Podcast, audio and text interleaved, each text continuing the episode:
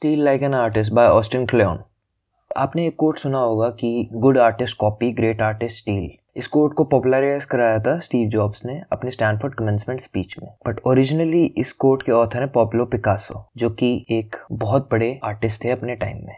अब उन्होंने ऐसा क्यों कहा? उनके कहने का ये मतलब था, जो नॉर्मल आर्टिस्ट होते हैं, वो चीज़ों को इमिटेट करते हैं कि दूसरों को कॉपी करने की कोशिश करते हैं। बट जो अच्छे आर्टिस्ट होते हैं, वो क्या करते हैं? वो सेम प्रोडक्ट को लेते हैं, उसको स्टडी करते हैं, उसे ट्रांसफॉर्म करके अलग तरीके से दिखाते हैं, जो कि उनकी खुद की पहचान एक तरीके से उनके आर्ट में झलकती है। ऐसा ही हमें भी करना है। अब 90 परसेंट आइडिया किसी ना किसी चीज़ से इंस्पायर होते हैं, चाहे पेंटिंग हो गई कि जितने भी हमारे पेंटर होते हैं, वो क्या कहते हैं रियल लाइफ वर्ल्ड में जाके देखते हैं एक्सपीरियंस करते हैं उसे। फिर अपने तरीके से उसको दिखाते हैं कि हमने क्या देखा उस वर्ल्ड में। जो सिंगर होते हैं, वो क्या लिखते हैं? अपने एक्सपीरियंस को वर्ड्स में डालते हैं। तो एक तरीके से इंस्पिरेशन कहीं ना कहीं दुनिया में से लिया गया है। तो कम्प्लीटली ओरिजिनल तो कुछ भी नहीं है। तो जो अच्छे आर्टिस्ट होते हैं, वो क्या करते हैं कि जिस आर्ट से उन्होंने कुछ इंस्पिरेशन लिया है और उसको और भी अच्छा दिखाते हैं और बाद में क्रेडिट कर देते हैं जो भी ऑथर से वो इंस्पायर हुए थे। ताकि वो भी देख सकें कि आपने कुछ आर्ट बनाया और कैसा है। जब भी आप चीज़ को कॉपी करने जाते हैं तो हमेशा कोशिश करिए कि आप क्रेडिबल सोर्सेस और अच्छे सोर्सेस से कॉपी करें। जैसे एमिनम काफ़ी चीज़ें टूपाक और बिगी से सीखे और वो इन लोगों को अपना इन्फ्लुएंस भी बताते हैं। अगर हम रैपर बनना चाहते हैं तो क्यों ना हम एमिनम से जाके सीखें, उनके सॉन्ग को अंडरस्टैंड करें, थोड़े उनके वर्ड्स और राइम्स कॉपी करें और उसको अपने तरीके से निखारने की कोशिश करें। तो मल्टीपल आइडल्स चूज़ करो, जिनके वर्क तुम्हें इंस्पायर करते हैं और तुम्हें इंटरेस्ट करते हैं, ऐसा कुछ काम करने का जैसा वो कर रहे हैं। उनके आर्ट को स्टडी करो। धीरे धीरे हम अपने आप को ही ढूंढ लेंगे कि हमारी असली ओरिजिनलिटी क्या है। काफ़ी लोग जब आर्ट बनाते हैं तो इसका वेट करते हैं, जब मेरे को पता चल जाएगा कि मेरा स्टाइल क्या है आर्ट बनाने का उसके बाद मैं बनाऊँ। तो ऐसा मत करिए। बंदा आर्ट बना के या चीज़ें प्रोड्यूस करके भी अपने आप को जान सकता है। चीज़ें बनाते रहिए धीरे धीरे आप अपना स्टाइल भी जान लेंगे। अब ए आर रहमान ऐसा तो नहीं है, बचपन से ही अपने स्टाइल में म्यूज़िक प्रोड्यूस करता हो, जैसे अभी कर रहा है।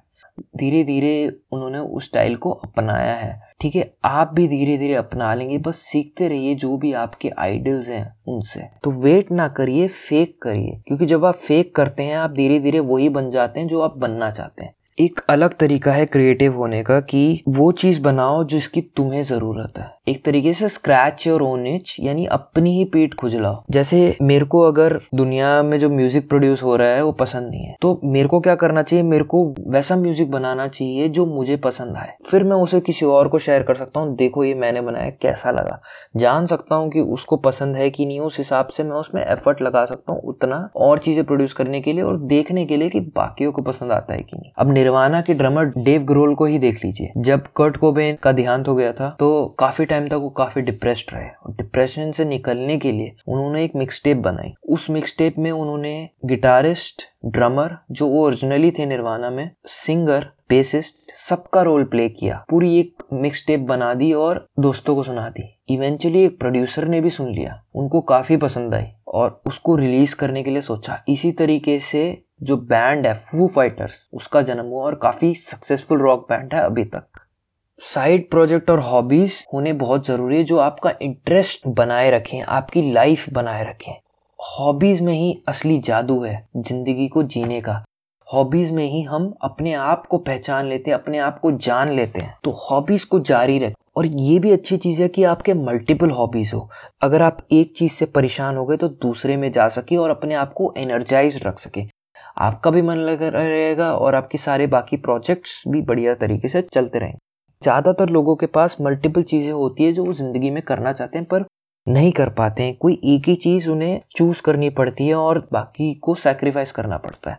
अब ऑथर इसमें यही कह रहे हैं कि वो एक चूज़ करो बट बाकियों को सेक्रीफाइस मत करो। बाकियों को हॉबी की तरह रखो और उसे कंटिन्यू रखो। अब वो अपना एग्ज़ाम्पल देते हैं कि उन्होंने चूज़ किया कि वो राइटर ही बनेंगे। उन्होंने इसके लिए अपना म्यूज़िक करियर बिल्कुल छोड़ दिया, उन्हें हॉबी की तरह भी नहीं रखा। ठीक है? इस वजह से कुछ टाइम के बाद उन्हें फ्रस्ट्रेशन होने लगी अपने राइटिंग करियर में। तो वापस म्यूज़िक चालू कर दिया और उनको रियलाइज़ हुआ कि उनके बाकी एरिया भी ऑटोमेटिकली इंप्रूव हुए तो एक रीजन है कि हमारे मल्टीपल पैशन है, वो एक तरीके से हमारे ब्रेन को कॉम्प्लीमेंट करते हैं और बेटर वर्क करने में हेल्प करते हैं। तो जो आपके बाकी पैशन है बाकी इच्छाएँ हैं, उनको साइड में रखिए, उनको कंटिन्यू रखिए हॉबी की तरह और अपना मेन काम भी साथ ही साथ करते रहिए। अच्छा काम करिए और दूसरों के साथ उसे शेयर करिए। किसी भी चीज़ को इम्प्रूव करने का एक ही तरीका है फीडबैक और फीडबैक आपको कैसे मिलेगा जब आप चीज़ें दूसरों के साथ शेयर करिए। जो आपके ओपिनियन में अच्छा काम है, उसको जितना अच्छा बना सकते हो आप बनाइए। फिर जल्दी से जल्दी उसे दूसरों के साथ शेयर करिए, उनके ओपिनियन लीजिए कि मैं कैसे इम्प्रूव कर सकता हूँ इसमें और जो भी क्रिटिसिज्म है वो एक्सेप्ट कीजिए ओपन माइंड के साथ सोचिए और अगला आर्टवर्क और भी बढ़िया बनाइए, ताकि उन्हीं लोगों को और भी अच्छा लगे जियोग्राफी हमारा मास्टर नहीं रहा। अब इंटरनेट से पहले के ज़माने में क्या होता था कि कोई एक्टर बनना चाहता है तो उसे बम्बई जाना ज़रूरी है। कर्नाटक म्यूज़िक सीखना चाहता है तो उसे साउथ इंडिया जाना ज़रूरी है। कोई मार्शल आर्ट सीखना चाहता है उसे चाइना जाना ज़रूरी है। अब ये सब चेंज हो चुका है जब से हमारे पास इंटरनेट आया है। इतनी कनेक्टिविटी आ गई है कि कोई भी बंदा कहीं भी बैठ के कुछ भी सीख सकता है। तो हमारे सीखने और हमारे समझने के बीच में कोई बाधा नहीं रही। अब मेरे को ग्रैंड कैनियन की पेंटिंग बनाने के लिए मेरे को ग्रैंड कैनियन जाने की ज़रूरत नहीं है। मैं यूट्यूब में जाके वीडियो देख के बना सकता हूँ।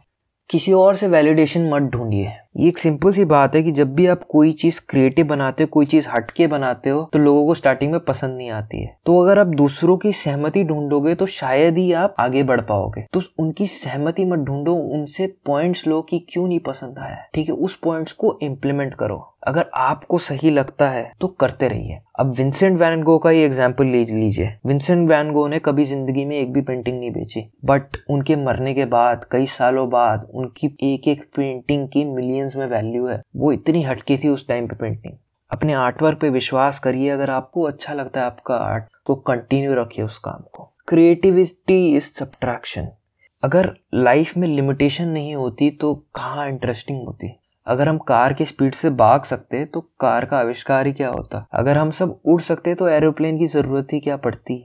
जब आप क्रिएटिव नहीं महसूस कर रहे हैं तो कुछ ना कुछ सीमाएँ डालिए अपनी ज़िंदगी में। चाहे वो टाइम का हो गया, पैसे का हो गया, या कोई आर्ट बेस लिमिटेशन या सीमा हो गई। जैसे एक ही शेड के कलर से पूरी पेंटिंग बना दीजिए। ऐसे ही क्रिएटिविटी बढ़ेगी। आप अलग अलग रास्ते ढूंढेंगे एक मंजिल तक पहुँचने के लिए। उस मंजिल का रखना बहुत ज़रूरी है और रिसोर्सेस का सेट करना बहुत ज़रूरी है। अगर हर बंदे के पास अनलिमिटेड रिसोर्सेज होते लाइफ में अनलिमिटेड टाइम होता अनलिमिटेड पैसा होता तो कोई कुछ नहीं करता। पड़े रहते सब। जो चेज है वो तो रही ही नहीं। मज़ा तो कुछ आया ही नहीं। क्यों करेगा कोई? हर बंदा मज़े के लिए ही करता है। ठीक है? इंटरेस्टिंग हो जाएगी लाइफ बढ़िया हो जाएगी लाइफ सेट हो जाएगी, उस फीलिंग के लिए ही करता है।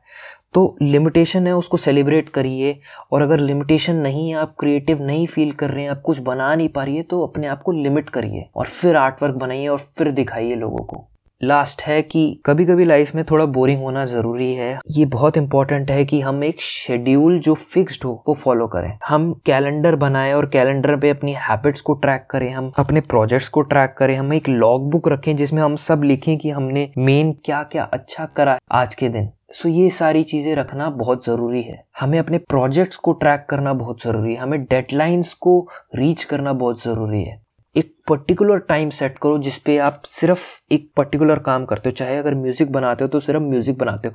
अगर वीडियो रिकॉर्ड करते हो तो सिर्फ़ वीडियो रिकॉर्ड करते हो। अगर बुक लिख रहे हो तो सिर्फ़ उस टाइम पे बुक ही लिखते हो।